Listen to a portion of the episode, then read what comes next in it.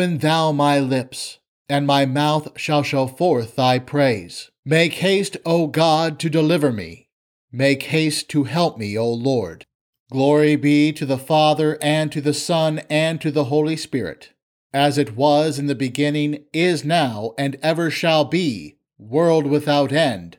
Amen. Alleluia. The true God, one in three and three in one. O come, let us worship him. O come, let us sing unto the Lord. Let us make a joyful noise to the rock of our salvation. Let us come before his presence with thanksgiving and make a joyful noise unto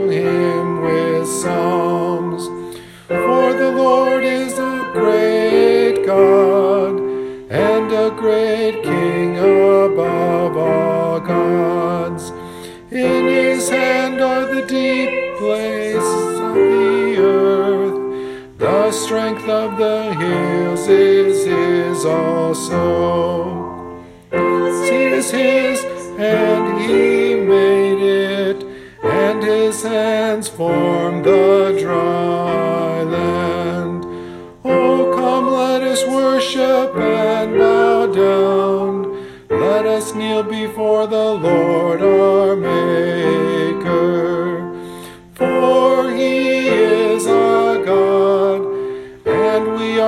people of his pasture and the sheep of his hand. Glory be to the Father and to the Son and to the Holy Ghost, as it was in the beginning, is now, and ever shall be, world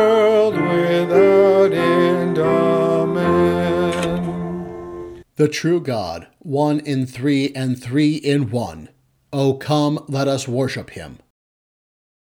The Lord is the strength of his people, and he is the saving strength of his anointed. Save thy people and bless thine inheritance. Feed them also and lift them up forever. Unto thee will I cry, O Lord my rock. Be not silent to me, lest if thou be silent to me, I become like them that go down into the pit. Hear the voice of my supplications when I cry unto thee, when I lift up my hands toward the holy oracle. The Lord is my strength and my shield. My heart trusted in him, and I am helped. Therefore my heart greatly rejoiceth, and with my song will I praise him. Glory be to the Father, and to the Son, and to the Holy Ghost, as it was in the beginning, is now, and ever shall be, world without end. Amen. The Lord is the strength of his people, and he is the saving strength of his anointed. Save thy people and bless thine inheritance. Feed them also, and lift them up forever.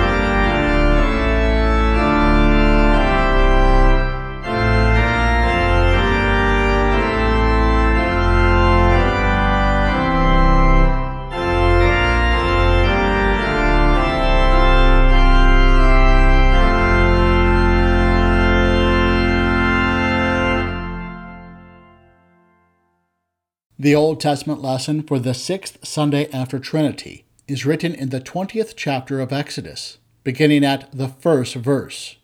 God spoke all these things, saying, I am the Lord your God who brought you out of the land of Egypt, out of the house of bondage. You shall have no other gods before me. You shall not make for yourselves an idol, nor any image of anything that is in the heavens above, or that is in the earth beneath, or that is in the water under the earth. You shall not bow yourself down to them, nor serve them. For I, the Lord your God, am a jealous God, visiting the iniquity of the fathers on the children, on the third and on the fourth generation of those who hate me, and showing loving kindness to thousands of those who love me and keep my commandments.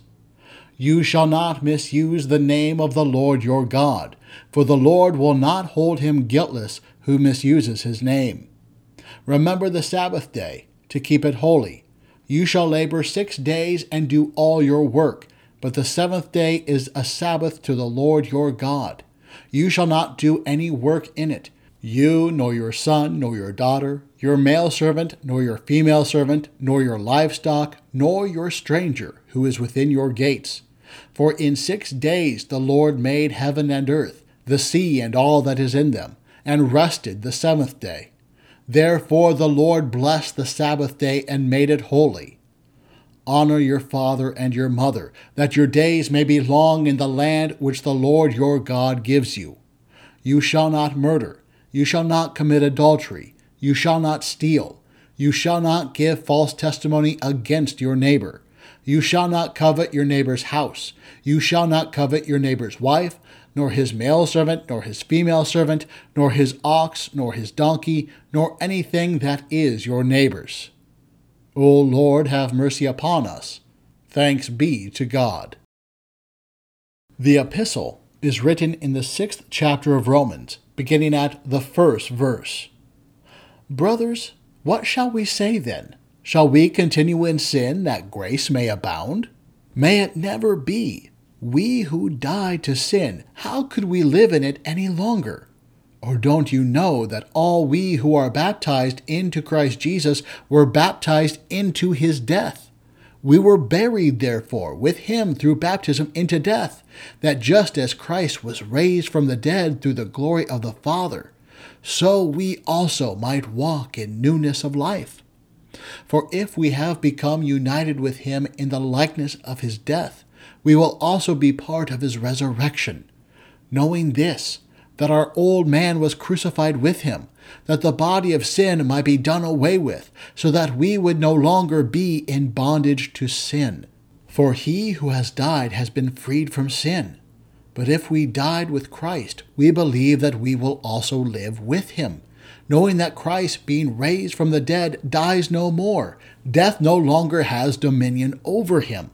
For the death that he died, he died to sin one time.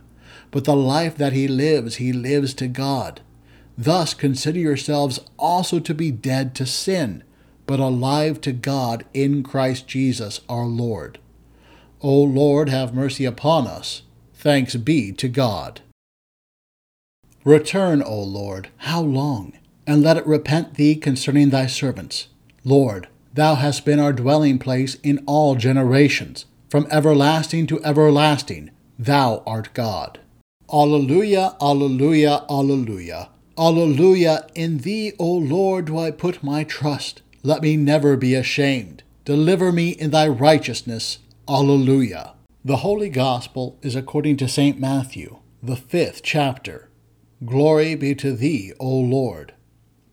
Jesus said, don't think that I came to destroy the law or the prophets. I didn't come to destroy, but to fulfill.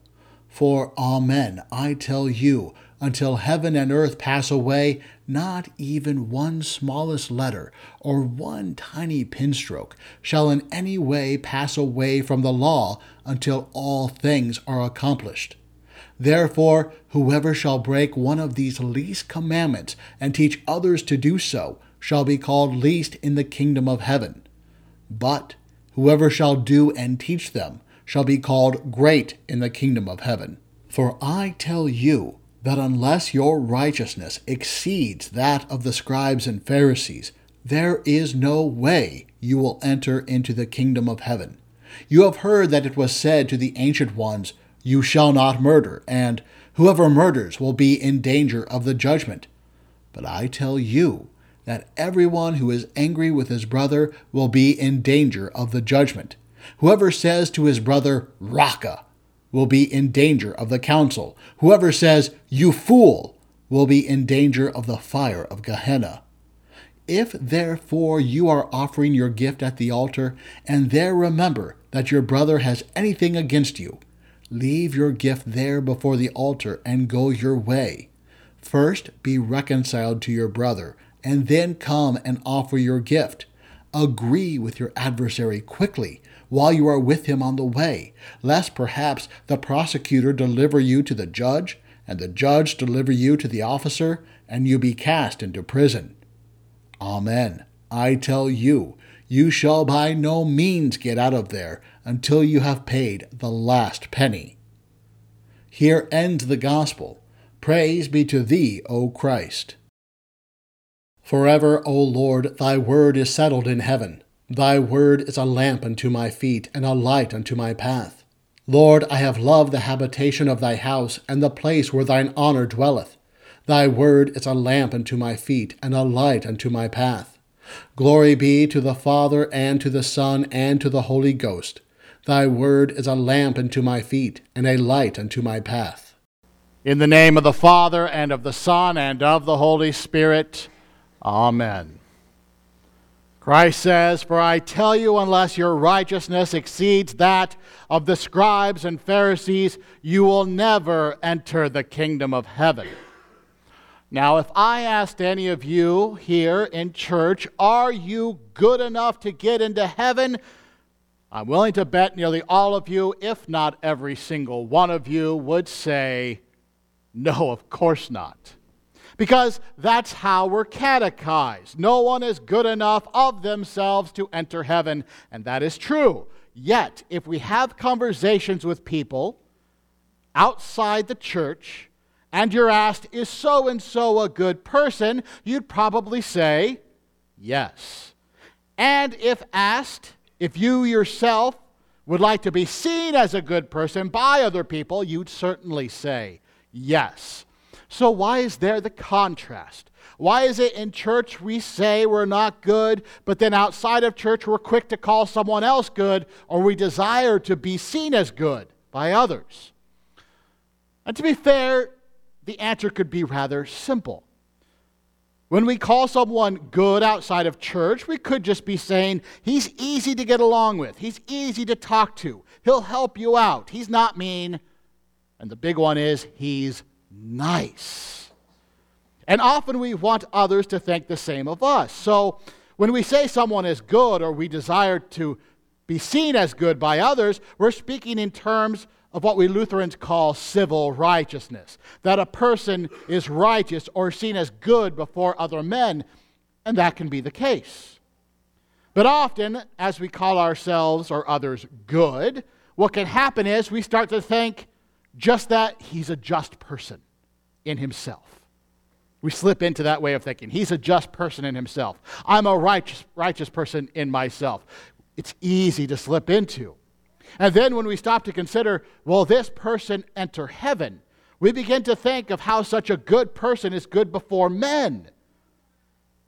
That's what our thoughts first go to. And then we become dumbfounded, dumbfounded and considering the possibility of how such a good person can't get into heaven, even though they're really, really nice. That's where we have kind of a cognitive dissonance. If such people are so good and nice among men, why wouldn't such people go to heaven? Whether that be ourselves or others.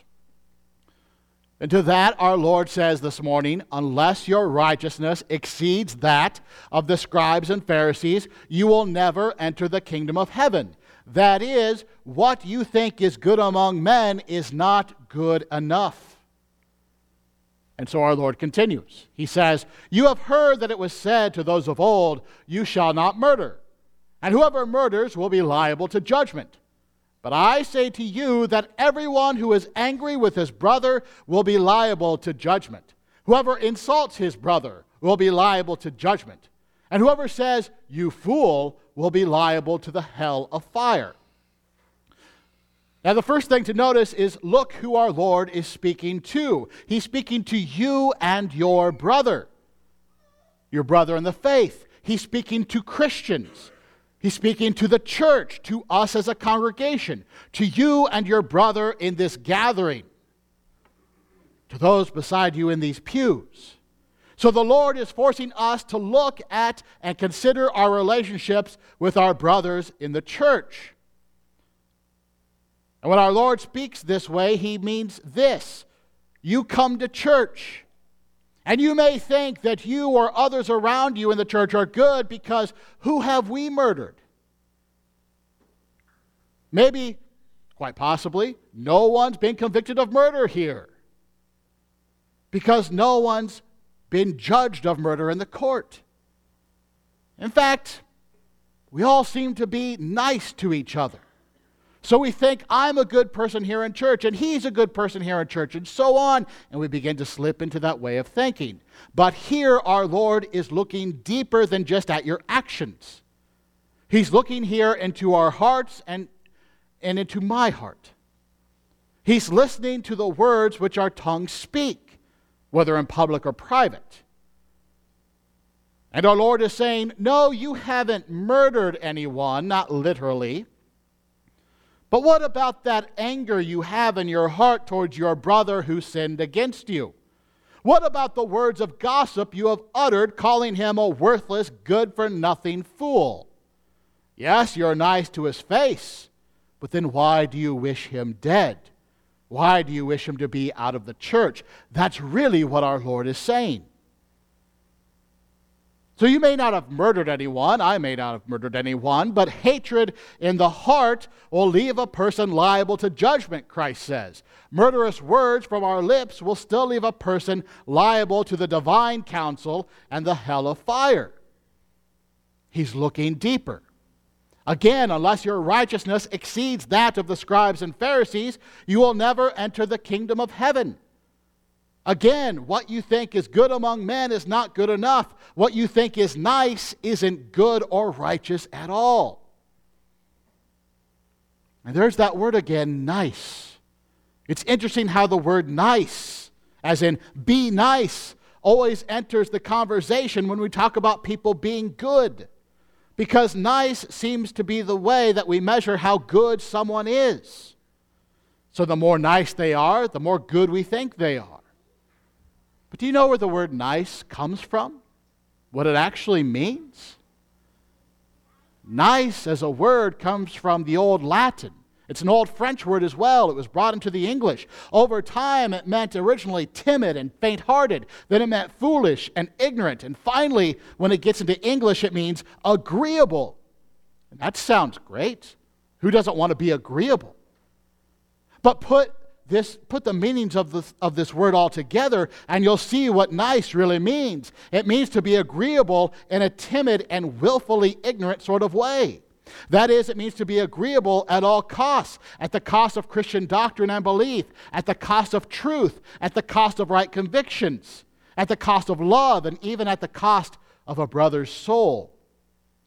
Be nice really means avoiding disagreements and arguments and confrontations at all costs so everyone can leave feeling good in that moment. You could say this is the rule of being nice, which is in the world. And we bring that rule of being nice from the world into the church with our brothers. And the rule of being nice then becomes how we treat our brothers when sin and anger come between us, which is what Christ is talking about. I've seen myself do this. I've seen people in every church I've ever been a part of follow this rule of nice. I've seen it here. I'm willing to bet that many of you are playing by the rule of nice right now, even with sins between you and your brothers. And when the rule of nice is in play, this is what happens. Our brother sins against another, or one brother sins against another.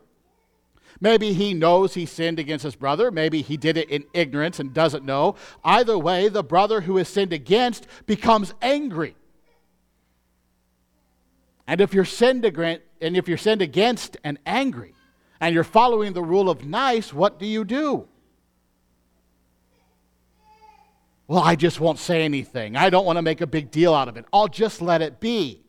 And I'll just let it be really means I don't want to confront my brother about his sin. Because confronting someone on his sin wouldn't be nice or agreeable.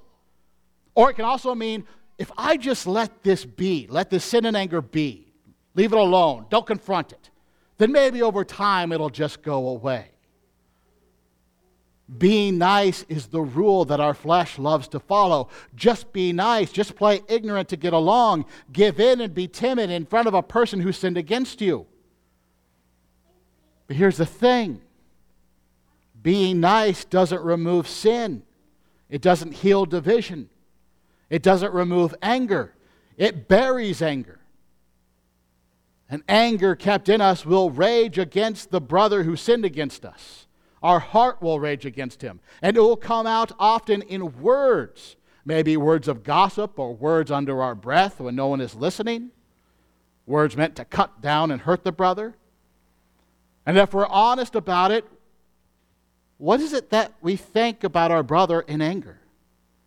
When we're angry at our, brother, what do we think of him? Well, Christ nailed it. We think he's a fool. And in anger, what do we want to have happen to him? Well, we want him to disappear from our lives, from the church. We want him to be removed from Christ's forgiveness. And as people bury their anger, they later become consumed by it. But under the rule of nice, they can't actually confront people. The anger is never dealt with. So, what do people in the church do when consumed by anger? Maybe they just live with it and come to church for decades, but they don't really listen to the Word of God and what's being said or preached because the anger ruminates in their mind. Or they think that leaving one church for another will fix it. Church hoppers. Or they stop coming to church altogether. Being nice means not confronting the brother with their sin, but being nice can mean letting go of the faith to avoid confrontation. And so we think we're good and we're nice, or desiring to be good and nice. But really, what it leads to, what it leads to is tearing apart of a congregation and the ripping apart of a communion. Because when we avoid the brother who sinned against us, when we refuse to confront him and his sin so that we may forgive him, and instead, what we do is we live in our anger because we don't want to forgive. And living in anger that doesn't want to forgive leads to unbelief every time. Hatred, which desires the physical and spiritual death of a sinning brother in Christ, always leads to unbelief. And that is why Christ warns those who do not want to forgive. He warns those who want to push out the, others out of the church or who want to just play nice. He warned them, saying, Everyone angry with his brother is liable to judgment. He's talking about the heart. He says, Whoever insults his brother will be liable to the council. Whoever says, You fool to his brother will be liable to the hell of fire. This is a dangerous game. And so our Lord continues. So if you are offering your gift at the altar and there remember that your brother has something against you, leave your gift there before the altar and go. First be reconciled to your brother, and then come and offer your gift. Come to terms quickly with your accuser while you are going with him to court, lest your accuser hand you over to the judge, and the judge to the guard, and you be put in prison. Truly I say to you, you will never get out until you have paid the last penny. So, how are we to avoid our accuser? How are we to avoid? Well, let me put it this way. When we refuse to forgive our brother, he becomes our accuser. How are we then to avoid him handing us over to the judge on the final day and the judge to the guard and the guard put us in eternal prison? How are we to avoid this when our flesh craves to be seen good before men, craves to just play nice, and when we can't seem to get over our anger at our brother? Well, look at what we prayed for this morning. O Lord, graft into our hearts the love of your name, increase in us true religion, nourish us with all goodness, and of your great mercy, guard us in the goodness that you've nourished in us. If we look to ourselves and our flesh to be forgiven, if we look to ourselves and our flesh to forgive others or for anger to be dissipated, we won't be able to do it. We are capable only of the lower righteousness of the Pharisees. That is not enough. It does not solve those things. We need a different, higher righteousness entirely. And to this our Lord says, Do not think I have come to abolish the law or the prophets. I have not come to abolish them, but to fulfill them. What he is saying is that Christ, in his baptism of death on the cross, is he who has fulfilled all righteousness. He is the higher righteousness.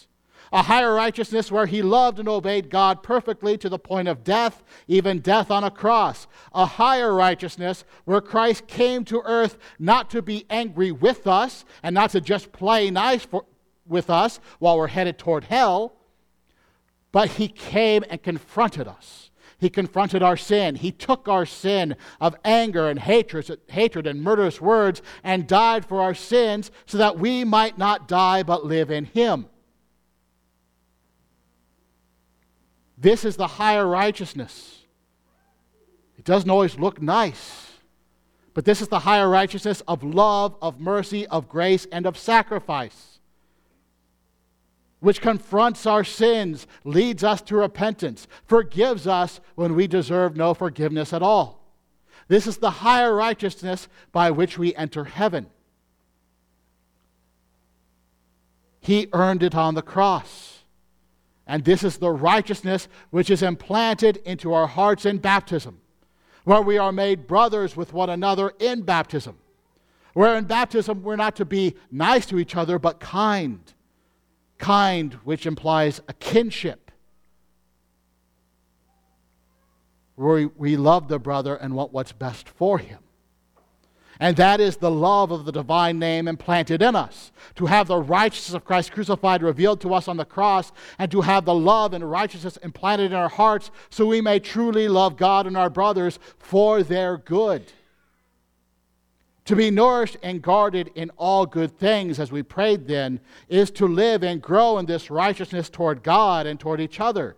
To be guarded in this righteousness means asking our Father to keep us from anger and instead to show our brothers in Christ the same love, mercy, grace, and forgiveness that He showed us, even when it's hard. It means now in Christ's righteousness, it is possible for us to do what Christ says. It is now possible for us to be reconciled with each other.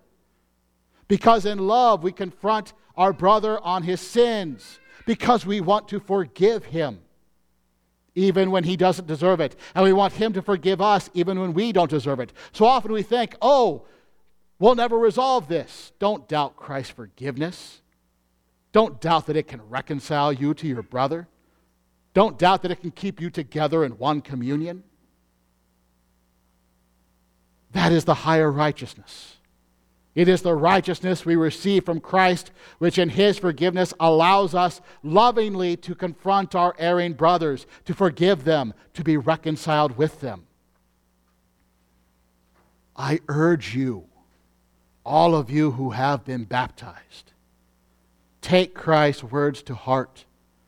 Don't try to settle sin and anger by being just nice. Don't, in anger, refuse to forgive your brother. Don't think that sin and anger will just go away with time or by ignoring it or by being nice. Confront each other in gentleness and love. Be eager and zealous to forgive each other and be forgiven by each other. Because Christ's forgiveness is the only way we are together. May God replace our anger with love. May He replace our being just nice with true kindness and forgiveness. And may we see the power of Christ's righteousness and forgiveness among us. And may we finally come together at this altar in a communion united in just that Christ's forgiveness and righteousness. Amen. Now may the peace of God, which surpasses all understanding, keep your hearts and minds in Christ Jesus. Amen.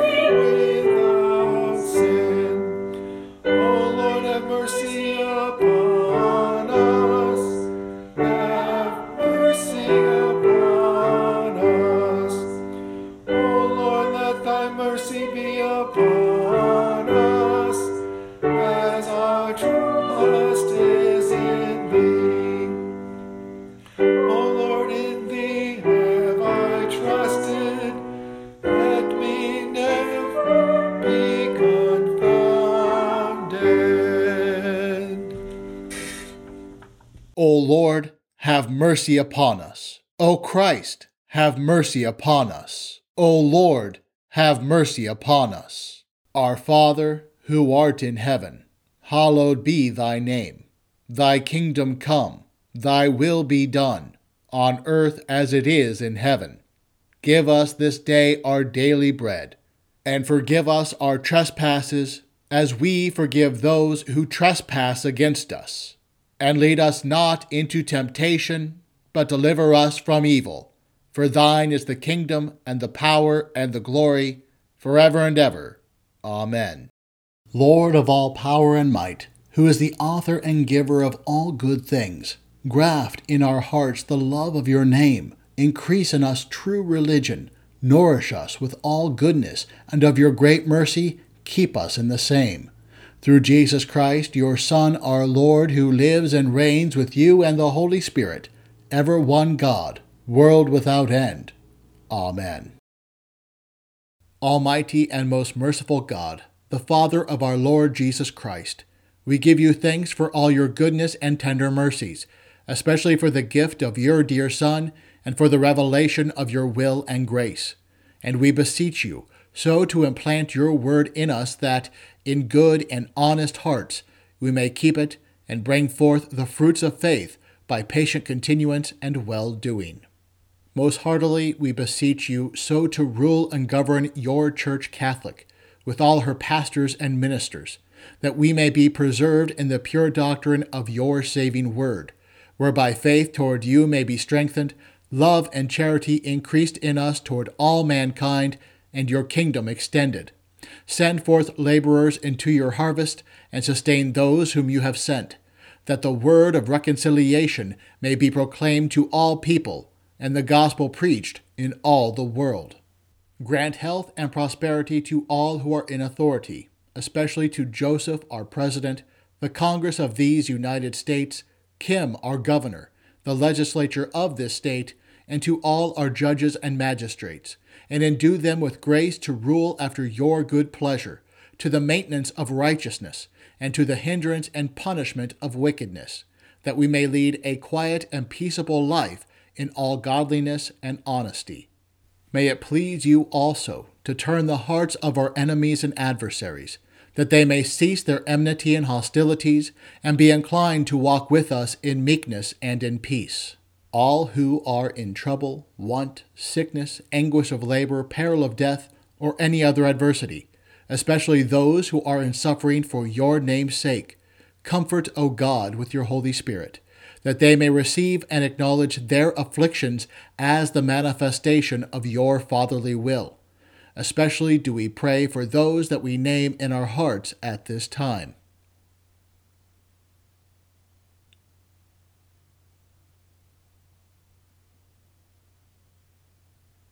Although we have deserved your righteous wrath and manifold punishment, yet we entreat you, O most merciful Father, remember not the sins of our youth nor our many transgressions but out of your unspeakable goodness, grace, and mercy, defend us from all harm and danger of body and soul. Preserve us from false and pernicious doctrine, from war and bloodshed, from plague and pestilence, from all calamity by fire and water, from hail and tempest, from failure of harvest and from famine, from anguish of heart and despair of your mercy, and from an evil death. And in every time of trouble, Show yourself a very present help, the Savior of all men, and especially of them that believe. Cause all needed fruits of the earth to prosper, that we may enjoy them in due season.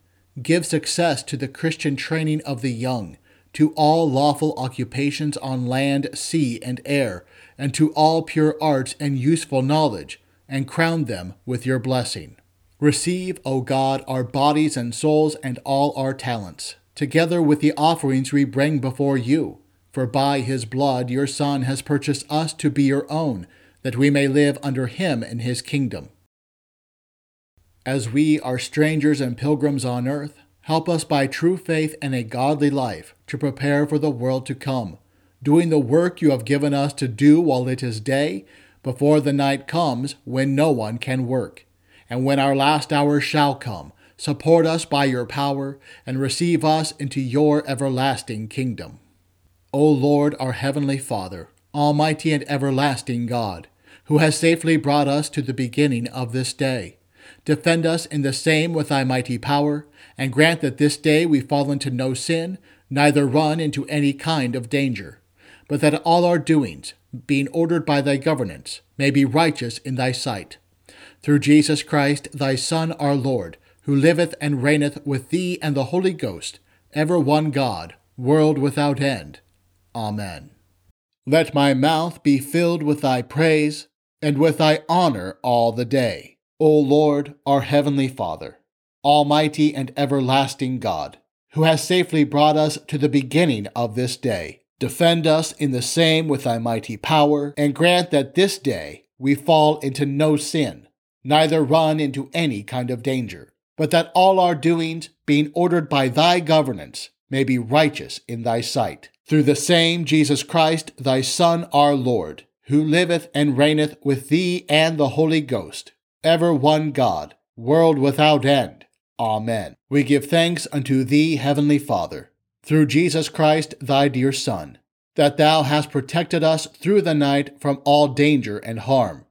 And we beseech thee to preserve and keep us this day also from all sin and evil, that in all our thoughts, words, and deeds we may serve and please thee. Into thy hands we commend our bodies and our souls, and all that is ours. Let thy holy angel have charge concerning us, that the wicked one have no power over us.